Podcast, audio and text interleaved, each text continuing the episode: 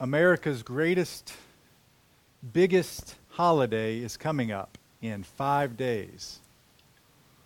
The, the etymology, holiday, of course, speaks to a holy day. Holy meaning set apart for special purposes. I'm speaking, of course, of the holiday, not of Thanksgiving. That's in four days. The holiday of Black Friday. America's greatest holiday. There will be something like worship going on on Black Friday. And although it seems to have died down over the last couple of years, there will still be there will be a sort of liturgy. There will be a sort of giving of people's selves to things in worship, in longing, in their affections being turned to certain items. Getting stuff that we already have. we already have a TV, perhaps, but we need a better TV. We already have a phone. Yours is probably perfectly fine, but you probably feel, at least sometimes, that you need a better one with more, better technology, with cooler apps, with better cameras. And on and on and on it goes. Really, we could say Black Friday could be considered a microcosm of our lives as Americans. Do you feel this tugging within your own heart for something better? There's got to be something better. You, you, you perhaps want a better car or a better home. You want a better job. You want a better life. You want better relationships. There is a, a, a consistent longing for something better. Even those who aren't Christians, who are a part of our culture, recognize this longing for something better. I read an article recently in Psychology, Psychology Today called The Search for Happiness. And in it, the author says, when we declare ourselves content with what we have and who we are, then we can beat the addiction of waiting to be happy. We can live quite happily in the now. Interesting. He also says this, the same author until you give up the idea that happiness is somewhere else, it will never be where you are. I would want to change that, of course. And I would say, until you give up the idea that happiness is somewhere other than Christ Himself, it will never be where you are. This longing for the better finds its termination, its end, in the person of Jesus Christ. And until you understand that, you won't begin to have the sort of contentment and joy which you long for. Now, I have no doubt that solutions such that this article gives may give people a sort of a sense of com- contentment, seeking to be content in what you already have those who aren't treasuring Christ, those who haven't placed their faith in Christ, can have a sort of contentment in this life. And yet, I will maintain that it will not compare to the joy that one has in Jesus Christ. The theme of our message this morning is Jesus is better. You could say Jesus is superior. Jesus is greater. We've been seeing that throughout John. Have you noticed this theme of the superiority of Christ in all things.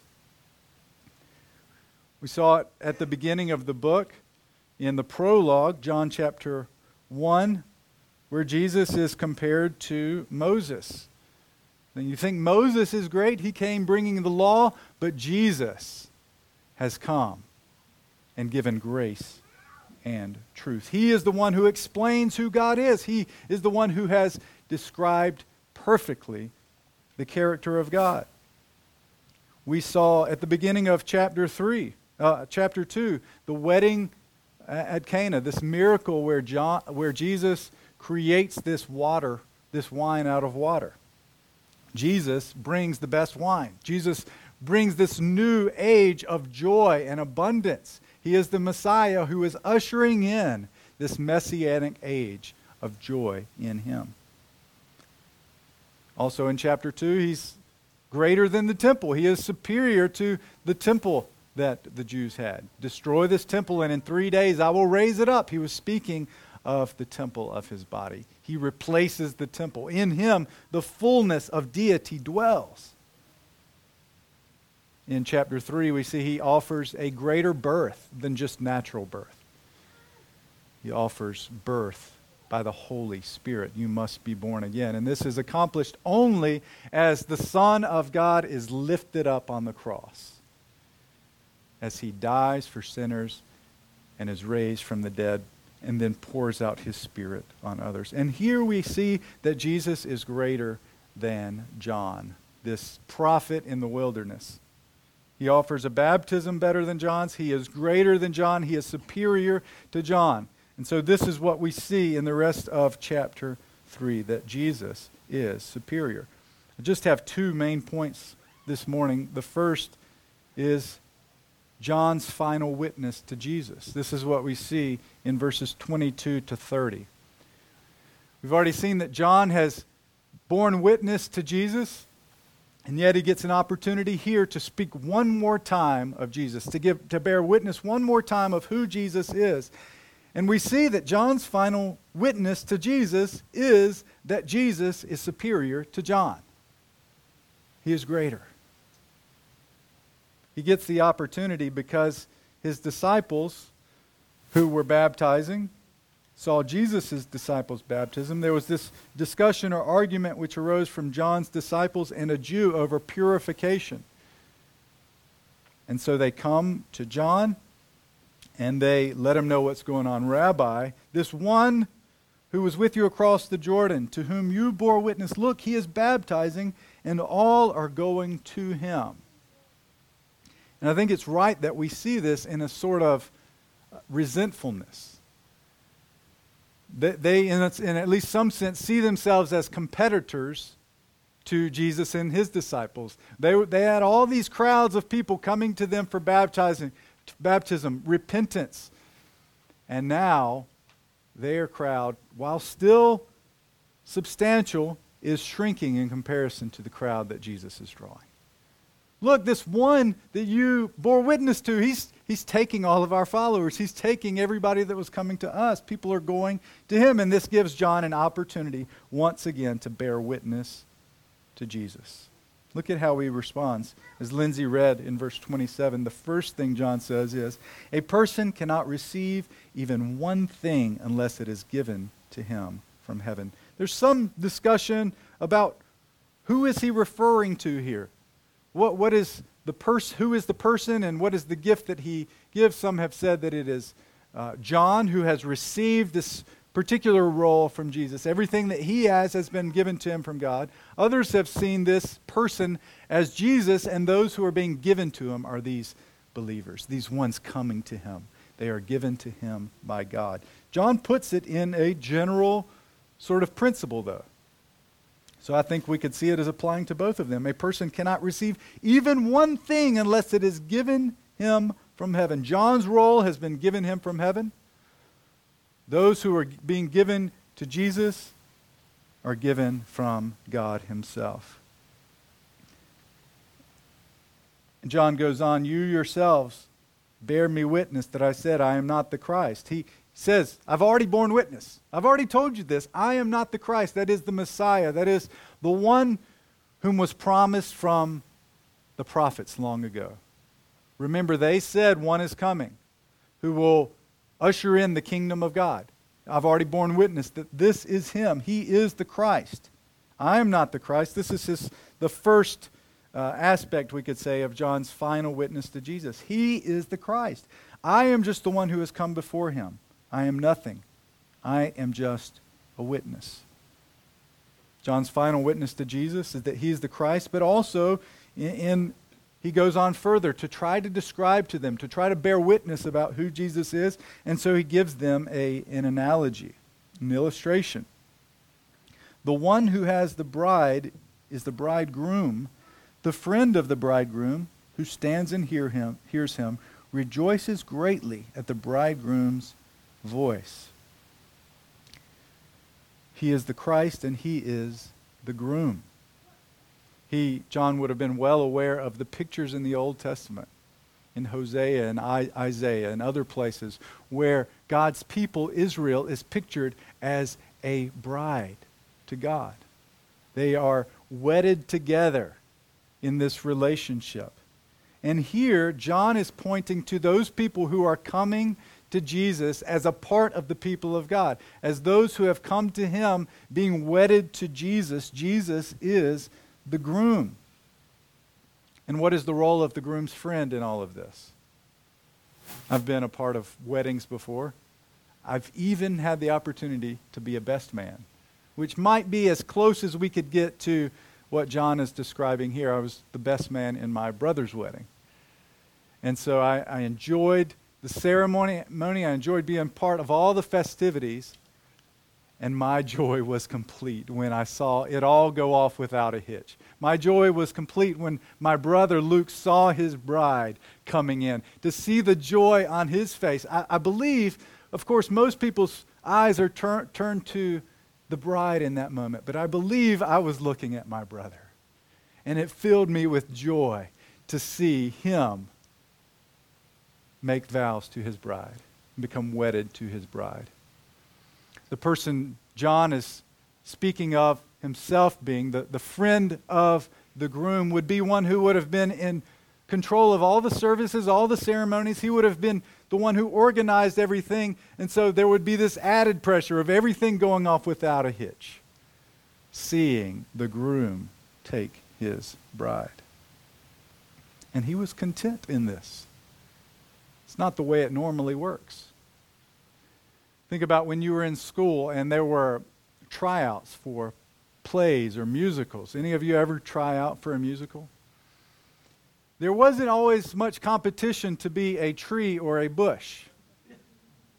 Where was the competition? It was to be who could take the leading role, who could be good enough to take the spotlight in the musical, in the school play.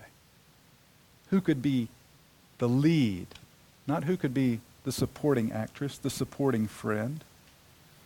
And yet, what do we see here? That this is what brings John joy, ultimately.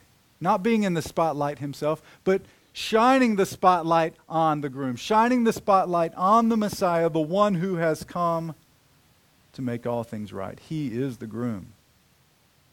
John's conclusion not only is he the Christ, he's the groom, he must increase, but I must decrease. He must increase in his ministry, in his work, in gaining followers, I must decrease. I must fade away from the scene into the background, fade away from people's memories so that Christ would be exalted. And these, the last words of John, he does fade out from the scene. Notice he, he has joy in both his role and in his decrease. He has joy in the role that God had given him in this specific time, not to be at the forefront, not to be in the spotlight, but to be a supporter, to be one pointing to the Christ. And he had joy in his decrease. Not only in his decrease, but in the increase of Christ. Consider how that is often the reser- reverse of how we think. It's the, almost the exact opposite of how we think about our own lives. What is it that will bring you joy? It is increase, right? That's what we think. It's increase will bring you joy.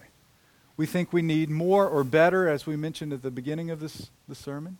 What is it that you need? You need an increase in, in pleasure.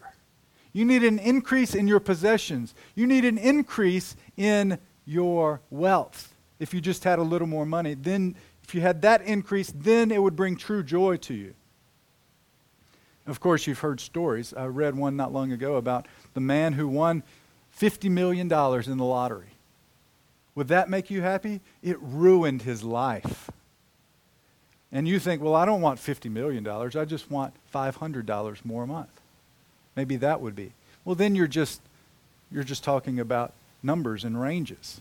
The substance of it is that these things, these increases, will not give you joy. Think about the context in which you think increase will give you joy. in your work. You, you, you desire increase in your reputation, that others would think highly of you, that they would think that you are able to do your work well, that you're very competent.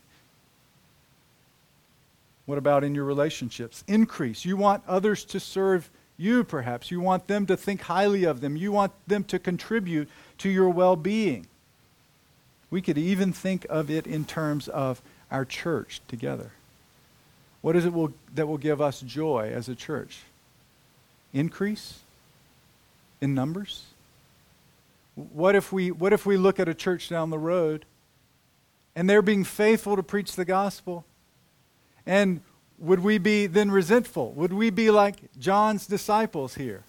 Resentful that they are they're gaining a crowd while we're, we're staying at about the same. We tend to think that increase is where our joy will be. And that is true to an extent. If your joy is in your own status, if your joy is in your own rank, then more joy will come to you only with your individual increase.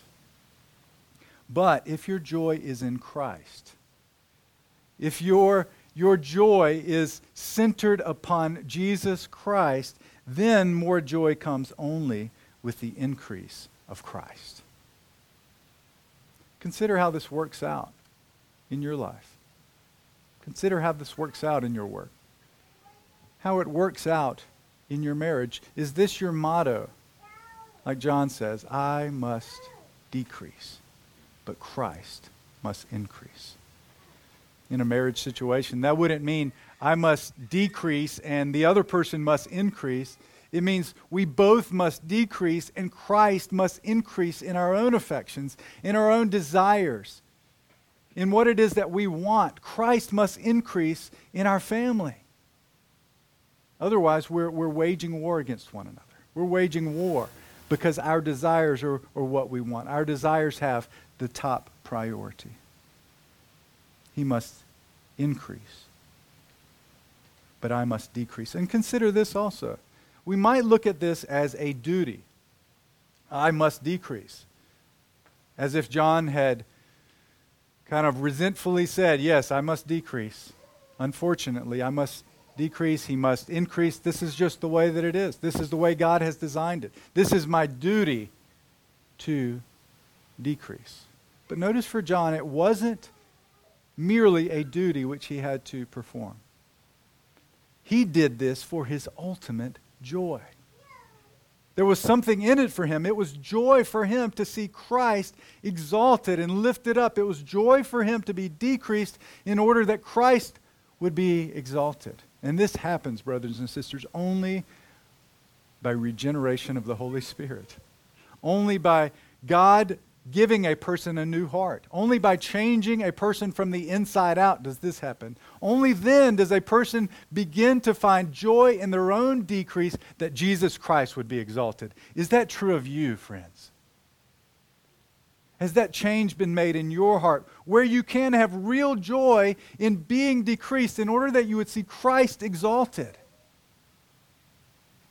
This is the way to true joy. It will not come with, with Black Friday. It will not come with you trying to increase yourself. It will not come with you trying to increase your possessions or your pleasure or anything else like that. It will only come as Jesus Christ is exalted. This is John's final witness to Jesus. That Jesus is superior to John and that that is where true joy is found. Well, in verses 31 to 36, the author then begins summarizing chapter 3 and John's witness as well. So it's a, it's a change in speaker from John, the witness, I would call him, to John, the author of the book. And his point is much the same as John, the witness the superiority of Jesus.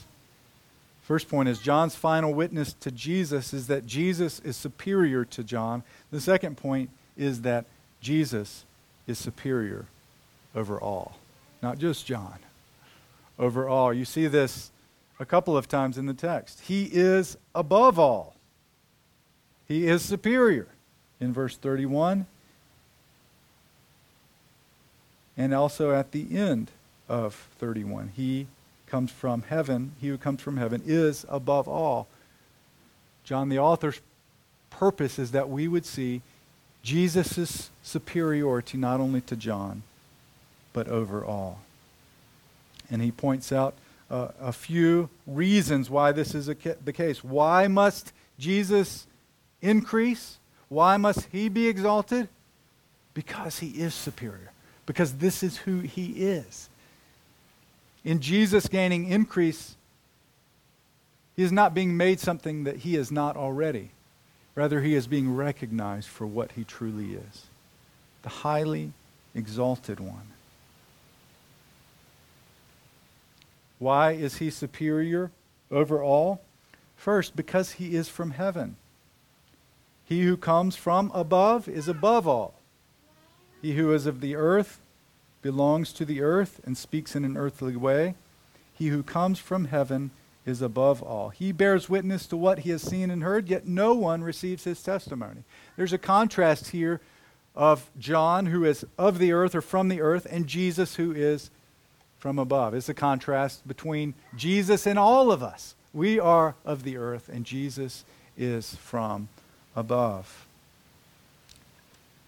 It's amazing how our culture wants to hear something from beyond this life.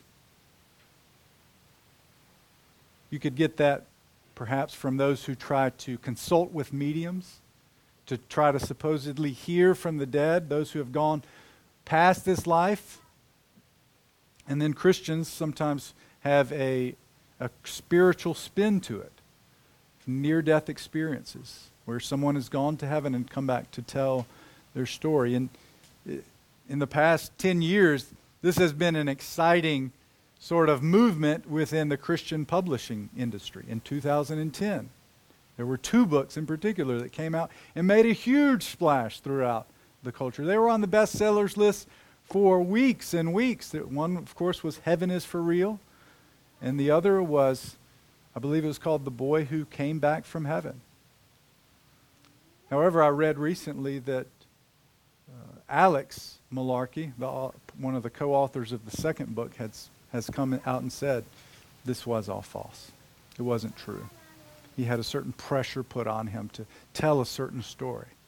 But consider how eager our culture is to hear about these people who have gone to heaven and then come back and tell us about angels, tell us about Jesus, tell us about all the things that you saw. There's an eagerness and excitement to hear about someone who has been on the other side of death and come back to tell their story.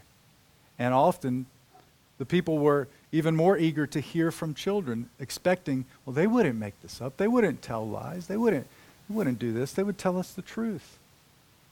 Well, how interesting is it that the one who actually has been to heaven, the one who actually came from heaven, Jesus himself, the eternal Son of God, who has always been in relationship with the Father from all eternity, he comes down from heaven, and what is the testimony? No one believes his testimony we wouldn't hear it. We have rejected it.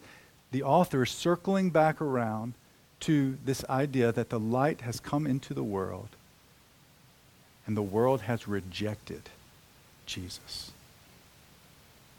This is true of every one of us by our own nature, by our own wills, by our own hearts. We have not believed his testimony.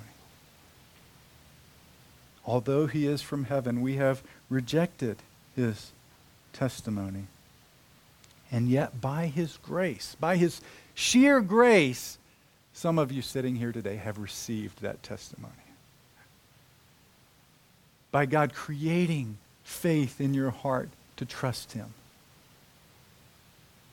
And so the author speaks of those who have received His testimony. No one receives His testimony, but whoever receives His testimony sets his seal to this that God is true. This also demonstrates the superiority of Jesus. Not only is he from heaven, he also vindicates the truthfulness of God. He vindicates the truthfulness of God. Well, how does he do that? Well, God had made a promise throughout Scripture that He would send one, a Messiah, who would bring the kingdom of God to earth. He would come and He would rescue His people from their sins. He would save His people from their sins. And Jesus vindicates this promise of God. For, the author says, here's how those who come to him confirm the truth, truthfulness of God. For he whom God has sent, this Messiah, Jesus, he utters the very words of God. And he gives the Spirit without measure. This is the one God has sent. And those who come to him in faith, receiving his testimony, confirm this is the very Son of God who utters the words of God. He speaks the words of God. And he has the Spirit without measure. If you have some sort of resource that is scarce, you're careful with it. You, you maybe distribute it little by little. You measure it out precisely to make sure none of it is going to waste. But what happens if you have enduring resource? You can give it away freely. You can give it liberally. And He has given, the Father has given the Spirit to the Son without measure. Not that the Spirit is some sort of substance to be distributed out, yet the author is describing Jesus as one in whom the full deity of God dwells. The fullness of the Spirit is in Jesus Christ. He vindicates the truthfulness of God to those who come to him in faith. And finally, notice this He is the dividing line between life and death. Jesus is superior. He's from heaven, he vindicates the truthfulness of God, and He is the dividing line between life and death, or we could say between life, life and wrath. That's, that's the, the contrast that the author makes. The Father loves the Son and has given all things into his hand, even the determination between those who have eternal life and those who have the wrath of God remaining upon them. You see that in verse 36. Whoever believes in the Son has eternal life. Whoever does not obey the Son shall not see life, but the wrath of God remains on him. Jesus is the dividing line between life and death. He's the one who determines where a person go, how a person is received by God, or whether God's anger rests upon him. Perhaps it's a light illustration, but I think of the sorting hat in the, the Harry Potter books. The, the students come up to the front of, of the room, this huge banquet hall, and the sorting hat, which is kind of like a person. It's a magical hat. It's alive. It rests on their head. And he determines, based on their character, based on their personality, based on some sort of foresight that the hat has, which branch of the school they go to Hufflepuff or Slytherin, Gryffindor. Walks up, and that hat is the dividing line, separates, places individuals here or there. Well, Jesus is the one who determines whether or not you have life or whether or not you rest under the wrath of God. Jesus is the, the, the saw blade coming through the wood, and it parts in the middle, some to eternal life and some to wrath and eternal death. Notice, friends, the, the life that you have. Whoever believes in the Son has eternal life, not will have, but you have it here in the presence, a taste of the kingdom of God, a taste of the abundant life that you will have as you receive Jesus Christ and have joy, your joy fixed firmly in Him. But the reverse is true also. But the wrath of God not will come at a future time, not get ready because it will come on you. The wrath of God remains on those who reject Him. It remains on you presently. We talked about this some last week. This is a fearful thing to fall in the hands of a holy God. Wrath refers, of course, to God's anger over sin. Wrath reminds us that none of us are simply neutral beings with God. We're not innocent beings with God. We have sinned in our thoughts, in our words, in our deeds, every day of our lives. As soon as we were able to choose right from wrong, we chose the wrong. We chose to sin against our mother and father. We chose to sin against our brother and sister. We choose to sin every day. And by this, unbelievers are storing up, storing up the wrath of God against them. But there is good news. Brothers and sisters, aren't you glad there is good news? That there is rescue from the wrath of God that we all deserve? On October 27th, not long ago, Robert Bowers was wheeled into the Allegheny General Hospital after shooting and killing 11 Jews in the Tree of Life synagogue in Pittsburgh, Pennsylvania. And as he was wheeled in, he was yelling, Death to all Jews.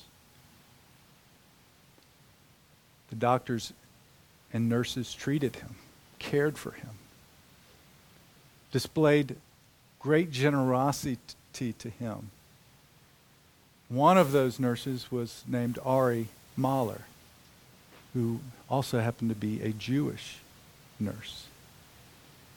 I can't say what I, I would have felt like doing in the moment, the anger I would have felt, the perhaps hatred I would have felt towards him.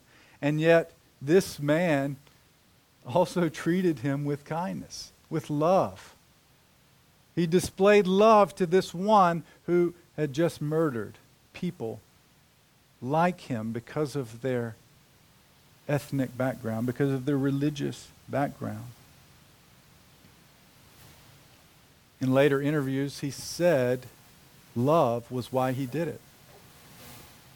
He said, Love as an action is more powerful than words, and love in the face of evil gives hope to others love in the face of evil.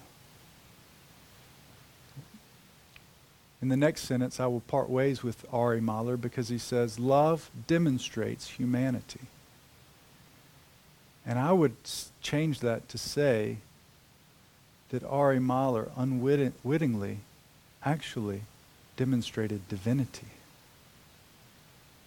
He showed us the kind of love God demonstrates to those who deserve his wrath as we read. For God so loved the world, this sinful, rebellious world. God so loved this world shrouded in darkness. God so loved the world, he gave his only Son, that whoever believes in him shall not perish, but have everlasting life.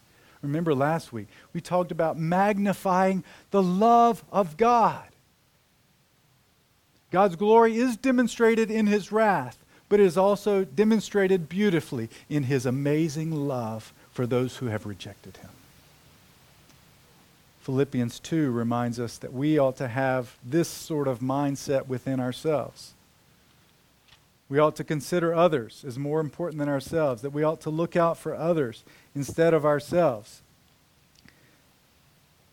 He says, Have this mind among yourselves, which is yours in Christ Jesus, who, though he was in the form of God, did not count equality with God a thing to be grasped, held on to, clung to, but emptied himself by taking the form of a servant, being born in the likeness of men. And being found in human form, he humbled himself by becoming obedient to the point of death, even death on a cross.